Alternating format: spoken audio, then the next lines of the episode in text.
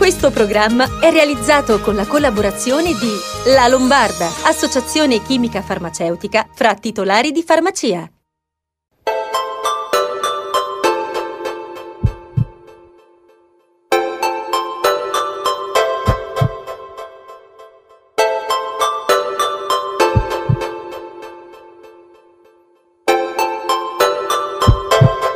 Arrivati a Sei in Salute, un nuovo appuntamento settimanale, il nostro appuntamento settimanale dedicato alla salute e come sempre abbiamo sempre tanto da dire eh, e da spiegare. Lo facciamo facendo tante domande ai nostri esperti che rispondono appunto alle vostre domande che riceviamo sempre, ci aiutano sempre a fare chiarezza nelle miriadi di, di, di informazioni che possono anche creare un po' di confusione a volte.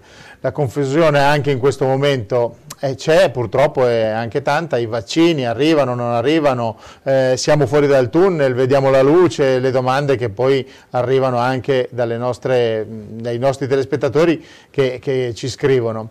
Eh, come provare a, a, uscire da questo mal di vivere eh, che colpisce molti di noi per questa situazione che sembra non finire?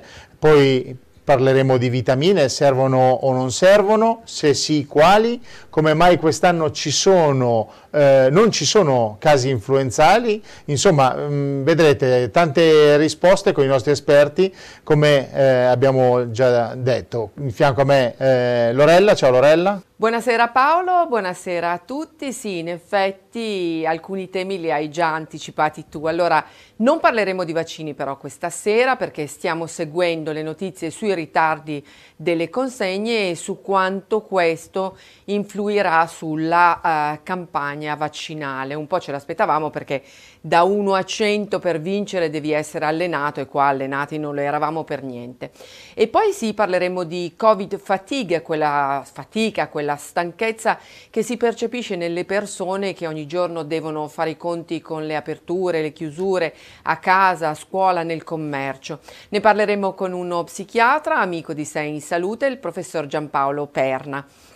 Poi faremo chiarezza sui benefici della vitamina D nei pazienti ricoverati per Covid ha, ehm, e ci spiega tutto il professor Sandro Giannini che ha proprio realizzato questo studio sulla vitamina D. Poi la dottoressa Anna Rosa Racca ci parla della ricetta bianca elettronica, dei test eh, fai da te per la diagnosi del Covid e eh, dei numeri bassi dell'influenza di quest'anno.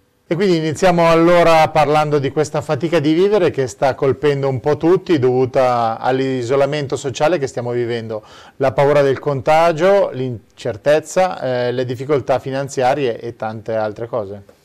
Secondo Giampaolo Perna, professore straordinario di psichiatria presso l'Humanitas University di Milano e responsabile del centro di medicina personalizzata per ansia e disturbi di panico dell'Humanitas San Pio X, la situazione attuale è dovuta soprattutto al prolungarsi di un'emergenza che sembra non avere fine. E noi il professor Perna ce l'abbiamo in diretta, grazie professore per essere a Sei in Salute qua con noi. Grazie a voi di avermi invitato. Professore, si percepisce una grande stanchezza e alcuni studi scientifici ci dicono che mentre la pandemia continua, la depressione, l'ansia e la paura sono in aumento. Dal suo osservatorio è proprio così? Direi di sì, direi di sì. Eh, abbiamo passato diverse fasi, sicuramente la fase iniziale è stata quella un po' più energetica in cui soprattutto la paura e l'ansia erano presenti perché il nemico era totalmente sconosciuto. Vi ricordiamo tutte quelle immagini televisive terrificanti. Poi abbiamo avuto una fase di speranza, l'estate, abbiamo avuto quella seconda fase difficile in cui è comparsa la stanchezza e quindi in qualche maniera una difficoltà proprio energetica. Abbiamo avuto poi il Natale e infine l'altra fase, quella attuale, in cui mi sembra che stia emergendo un po' l'irritabilità, la rabbia, cioè una sorta di intolleranza per una situazione che ormai, eh, ricordiamoci, è passato un anno, quindi non è proprio una questione di poche settimane. Sì, professore, agganciandomi a quello che lei ha appena detto, tutti speravamo che sarebbe andato tutto bene e che avremmo imparato il senso di comunità. Eh, io però vedo in giro molta rabbia, intolleranza che rischiano magari a volte di alimentare i conflitti anche in mancanza di prospettive vere e concrete. È verissimo, il problema grosso è che in questa fase stiamo diventando tutti un po' nervosi, lo vediamo a tutti i livelli, no?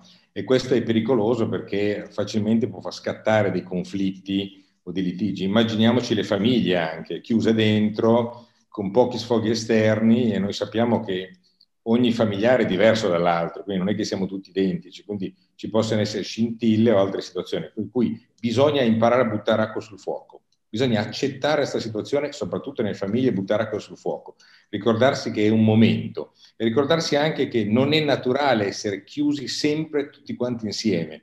È naturale passare del tempo insieme, scambiare tante idee insieme, ma avere dei piccoli sfoghi esterni. Oggi non ci sono, quindi oggi è una situazione anomala. La raccomandazione è non prendere decisioni oggi e soprattutto davvero buttare acqua sul fuoco. Professore, dobbiamo anche ricordare che per essere in buona salute occorre anche avere una buona salute mentale. Per voi specialisti che ogni giorno incontrate i pazienti, la sfida è quella di distinguere quelle che sono le condizioni patologiche da quelle che sono invece reazioni emotive più normali, anche se in questo periodo forse un po' più intense. Come vi muovete nel percorso di cura? Allora, la prima sorpresa che io ho avuto, io mi aspettavo che i miei pazienti ansiosi quelli ben curati, comunque avessero degli effetti negativi. In realtà, paradossalmente, molti sono stati meglio delle persone che non avevano un disturbo. Perché? Perché erano abituati ad avere questo problema, in più stavano bene, per cui hanno affrontato la situazione meglio. In più, per tanti motivi, nella fase iniziale di questa pandemia, eh, l'evitamento di tante situazioni garantisce chi è ansioso. Esempio, se io ho paura degli attacchi di panico e sono agorafobico, quindi non esco fuori di casa, il confinamento mi va benissimo. Mm. Se io devo evitare i, contatti sociali e sono uno che ha una forte ansia sociale, che è una timidezza patologica, mi va benissimo. Mm. Se io sono una persona che ha l'ossessione della contaminazione della pulizia, ovviamente vado a nozze. Quello che succederà è che a un certo punto usciremo dalla pandemia. Allora queste abitudini si saranno un po' troppo incistate, quindi proprio queste persone faranno più fatica. Il secondo ragionamento, verissimo, fondamentale, bisogna avere la capacità di distinguere ciò che è una patologia da ciò che è una reazione normale. E oggi le reazioni normali emotive sono molto forti, quindi le ansie, le paure. Perché è importante distinguere? Perché noi non curiamo con i farmaci le reazioni normali, ok? Dobbiamo imparare a gestirle, mentre curiamo i disturbi. Quindi un'attenta analisi che non si basa su quanto forte è l'ansia, ma se l'ansia è coerente o meno per la situazione è centrale. Questo vale anche per l'umore. Vale. Oggi siamo un gradino sotto. Eh, ricordo che le emozioni primarie che noi abbiamo sono quelle deputate a difenderci e in qualche maniera affrontare i cambiamenti. E sono sei. Una è la gioia, che è quella positiva.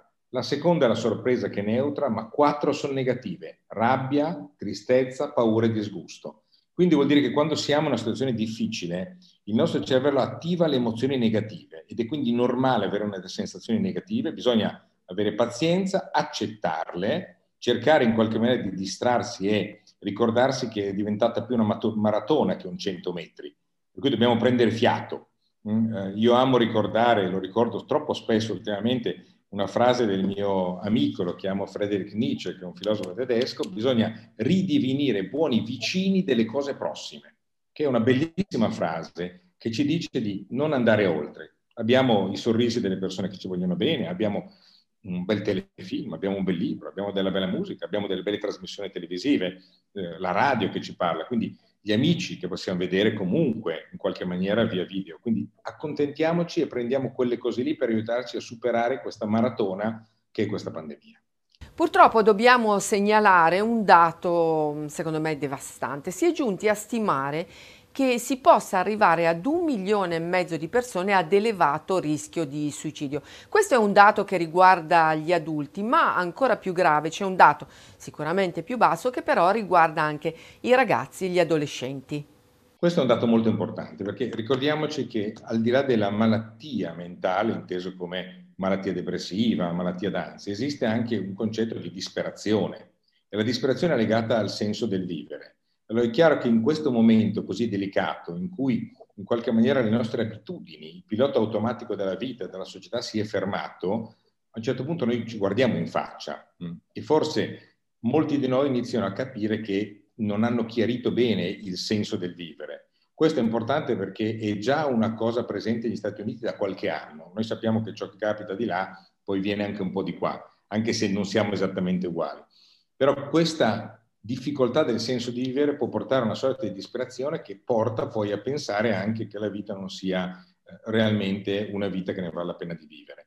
Questo è un tema. Il secondo tema è la depressione vera ha in sé un rischio suicidario. No? Quindi dobbiamo ricordarci che bisogna curare con attenzione chi ha una malattia depressiva vera, una malattia dell'umore, e d'altra parte bisogna aiutare a superare, a gestire questo momento difficile a chi è disperato. Non dimentichiamoci, c'è chi ha perso il lavoro, c'è chi non guadagna più abbastanza, ci sono persone che hanno proprio delle difficoltà nel soddisfare i bisogni di base ed è in quella fascia in cui la disperazione può venire più facilmente. Quindi bisogna che lo Stato, bisogna che noi stessi abbiamo un livello di solidarietà umana molto forte oggi per evitare esattamente quel dato molto pesante che ha riportato correttamente. Professore, in questi mesi ci sono arrivate anche molte richieste di aiuto alle quali cerchiamo di rispondere anche grazie al vostro aiuto, per quanto ci, ci sia possibile. Eh, lei a suo tempo ci aveva consigliato di cercare di non farci travolgere dall'ansia, di pianificare dandoci degli obiettivi, di dormire bene, non sentirci in colpa per l'ansia che ci accompagna. E non appena i vaccini faranno il loro dovere, però ci troveremo a fare i conti con un trauma collettivo che le persone persone stanno vivendo e che contribuisce ad aumentare ansia e depressione e altri fattori di salute mentale come per esempio i disturbi alimentari, perché questo è un dato recente ma eh, molto importante. Riassumendo quindi, che cosa ci può dare come consiglio? Io darei due parole in questa fase, eh, ogni fase è diversa. In questa fase la prima accettazione, cioè bisogna accettare che questa è una fase difficile, in cui noi non stiamo bene, in cui noi non siamo liberi.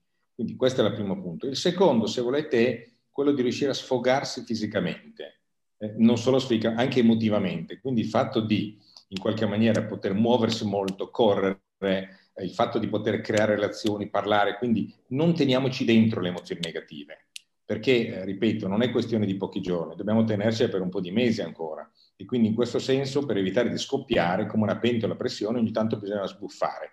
Quindi io direi queste due cose qui.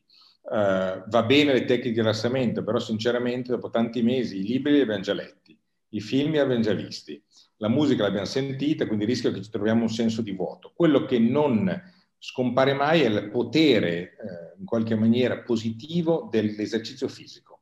Quello attiva il corpo, ci dà una possibilità di combattere bene. E l'altra cosa, la ripeto, accettare.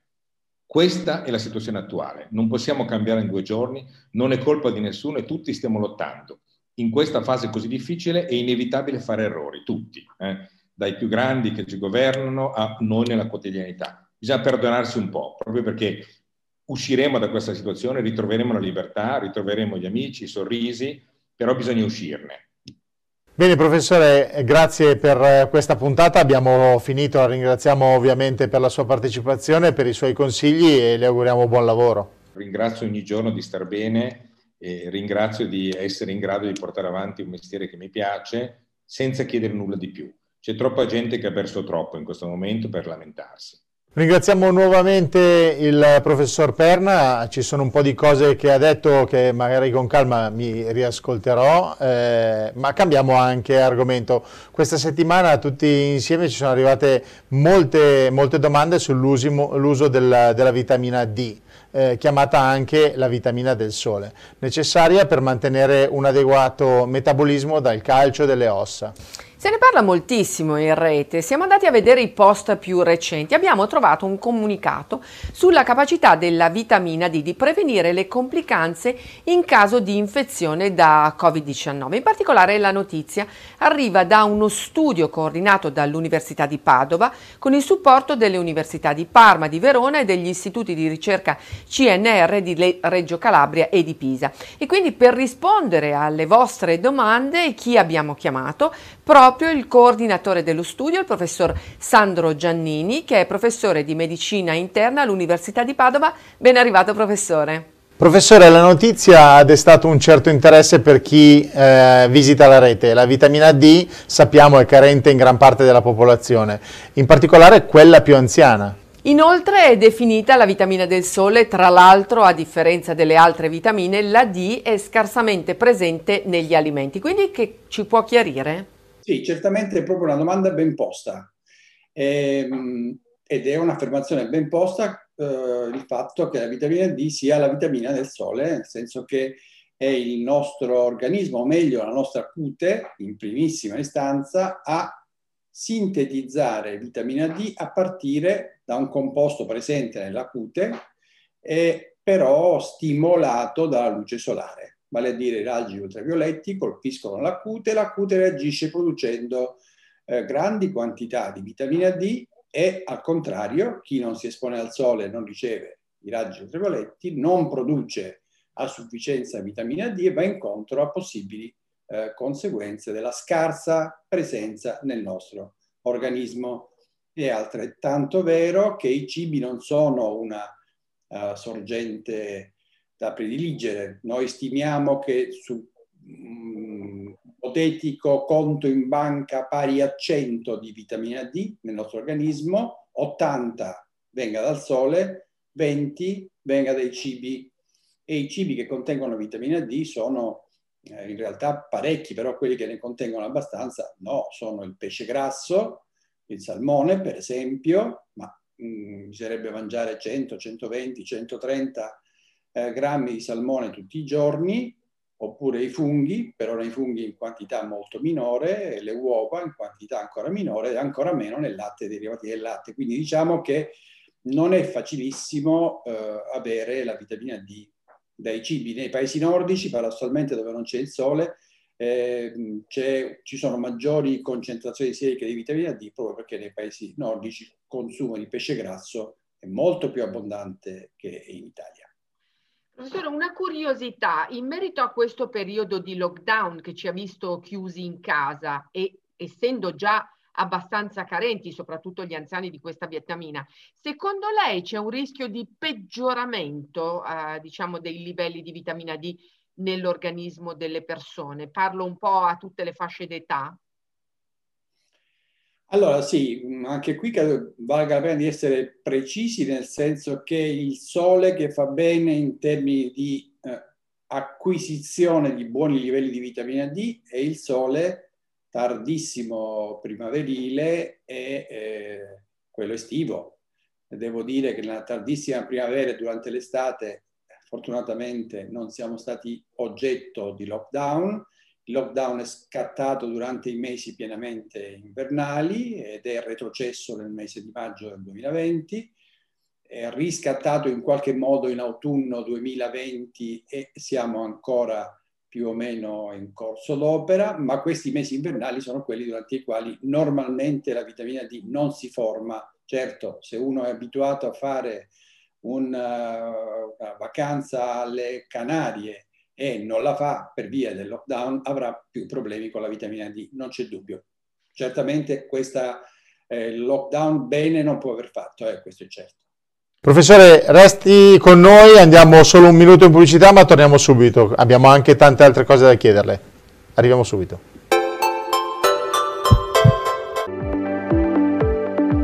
Mai come quest'anno abbiamo bisogno di iniziare bene prendendoci cura della nostra salute e del nostro benessere. Alla Mondo Flex sono iniziati i saldi invernali. Venite nei nostri negozi, troverete reti e materassi a prezzi scontatissimi una rete con alzata a motore a 5 snodi con doga doppia zona lombare con un motore con batteria di emergenza in caso di mancanza di corrente a soli 390 euro un materasso in memory a lavorazione massaggiante, dispositivo medico detraibile dalla spesa sanitaria a soli 340 euro. E poi ancora letti, divani, poltrone di fine serie o da campionatura a prezzi di realizzo. Dimenticavo, con la carta oro un ulteriore 10% di sconto anche sugli articoli in promozione o in saldo. Vi aspetto! Problemi di udito? La soluzione è Audiofarma. Chiama subito il numero verde 800 121 930. Torna a sentire e a vivere la musica, i tuoi programmi TV preferiti, gli amici, gli affetti più cari. Prenota subito il tuo test gratuito. Gli specialisti di Audiofarma sono a vostra disposizione per scoprire insieme a voi il vostro livello uditivo e in seguito offrirvi la soluzione al problema. Chiama subito senza impegno 800 121 930. Potrai conoscere il centro Audiofarma o la farmacia convenzionata più vicino a casa tua. Audiofarma. Senti meglio, sorridi di più. Sul web audiofarma.it.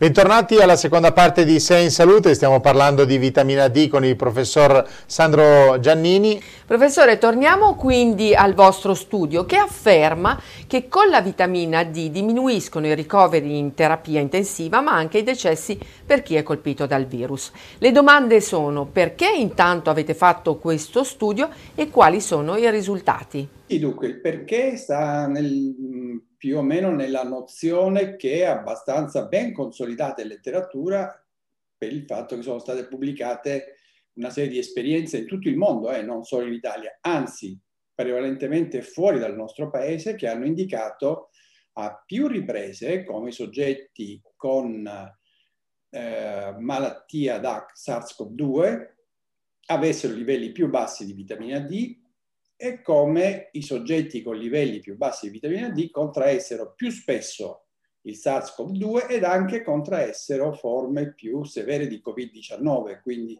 un legame era stato suggerito, anche se questi legami in studi che noi definiamo osservazionali perché osservano eh, senza far nulla, solo osservano, sono legami che sono sempre un po' questionabili, però siccome la vitamina D ha una, la ricerca una storia molto solida di un impatto sull'immunità, eh, questo, quanto ho detto prima era credibile, è credibile e quindi per questo siamo partiti per verificare se oltre all'associazione tra bassi livelli e l'importanza della malattia fosse possibile invece, dando la vitamina D a soggetti che ce l'avevano bassa, procurare un qualche tipo di modificazione nel decorso della malattia. Lo studio quindi è stato quello di ehm, dare dosi molto elevate, devo dire, di vitamina D, di colecalciferolo per la precisione, in soggetti ricoverati con Covid-19, quindi non con il virus, con la malattia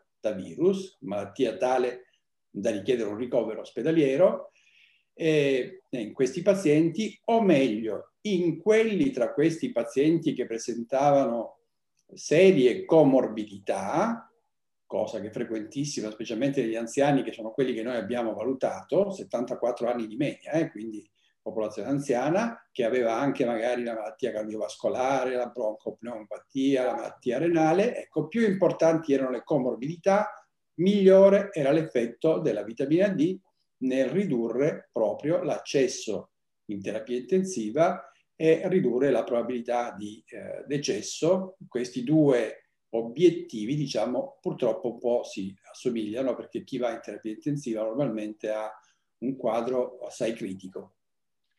Bene professore, la ringraziamo per aver accettato il nostro invito a Sei in Salute e di, aver, e di averci aiutato a fare un po' di chiarezza su questo tema che è sempre eh, doveroso. Grazie, ci vediamo alla prossima. Arrivederci. Ed ora con noi, come ogni settimana, per assicurarci sulle varie situazioni sanitarie, sulle novità che ogni settimana troviamo in farmacia, con le sue risposte tranquillizzanti alle vostre domande, la dottoressa Ana Rosa Racca, Presidente di Federfarma Lombardia. Ben arrivata, dottoressa, come sta? Buonasera a tutti, buonasera. Dottoressa, quindi novità in farmacia con un decreto del Ministero dell'Economia e delle Finanze del 30 gennaio è entrata in vigore la ricetta bianca che diventa elettronica.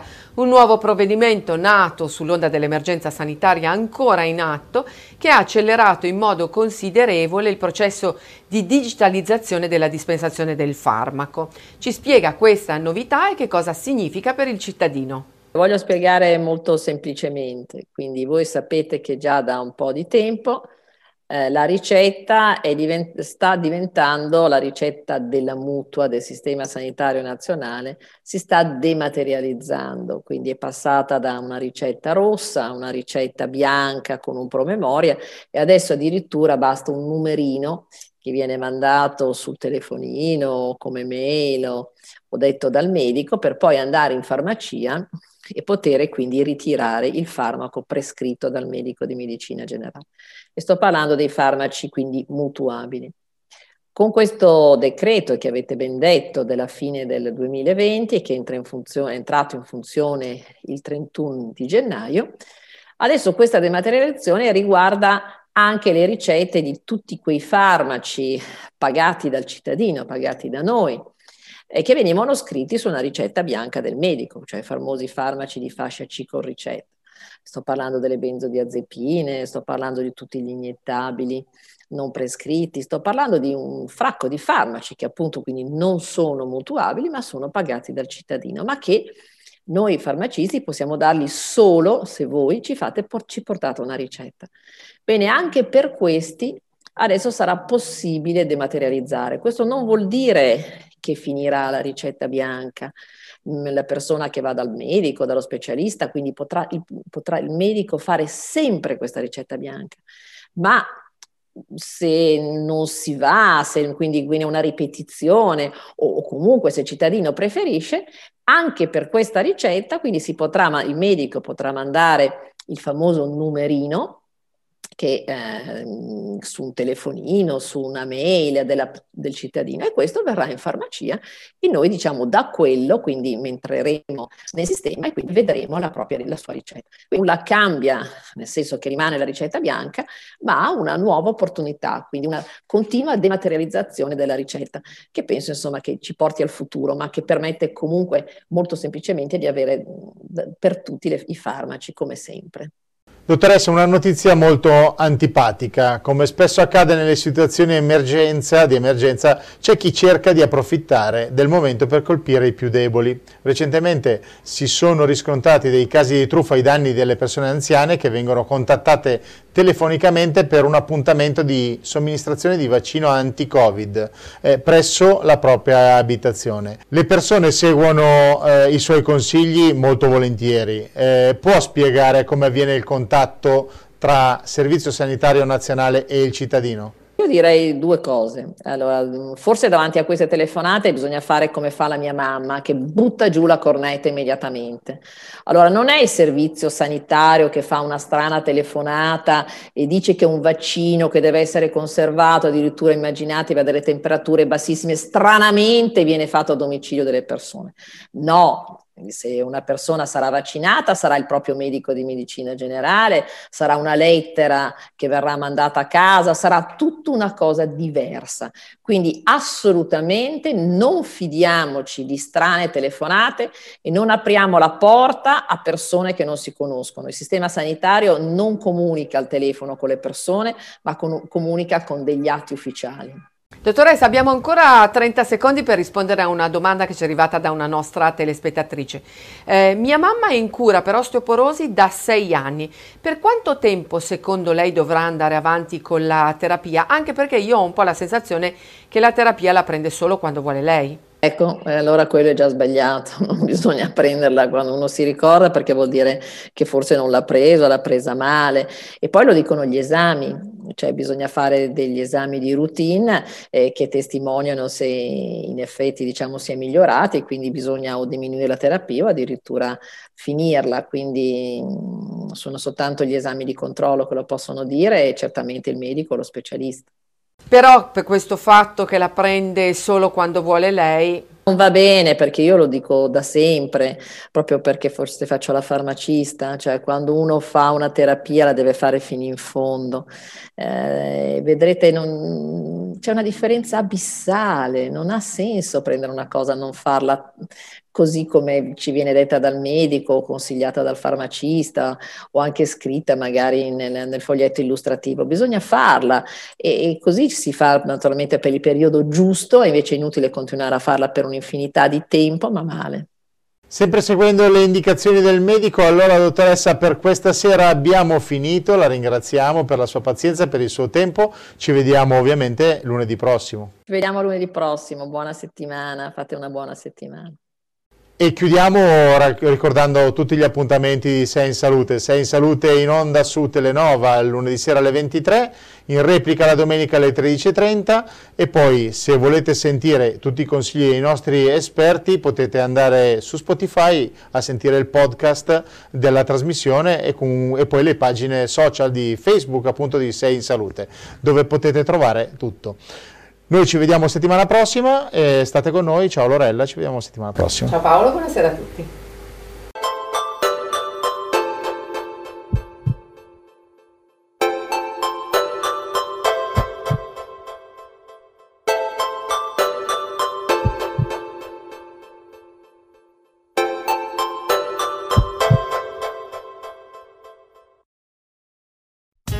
Programma è stato realizzato con la collaborazione di La Lombarda, associazione chimica farmaceutica fra titolari di farmacia.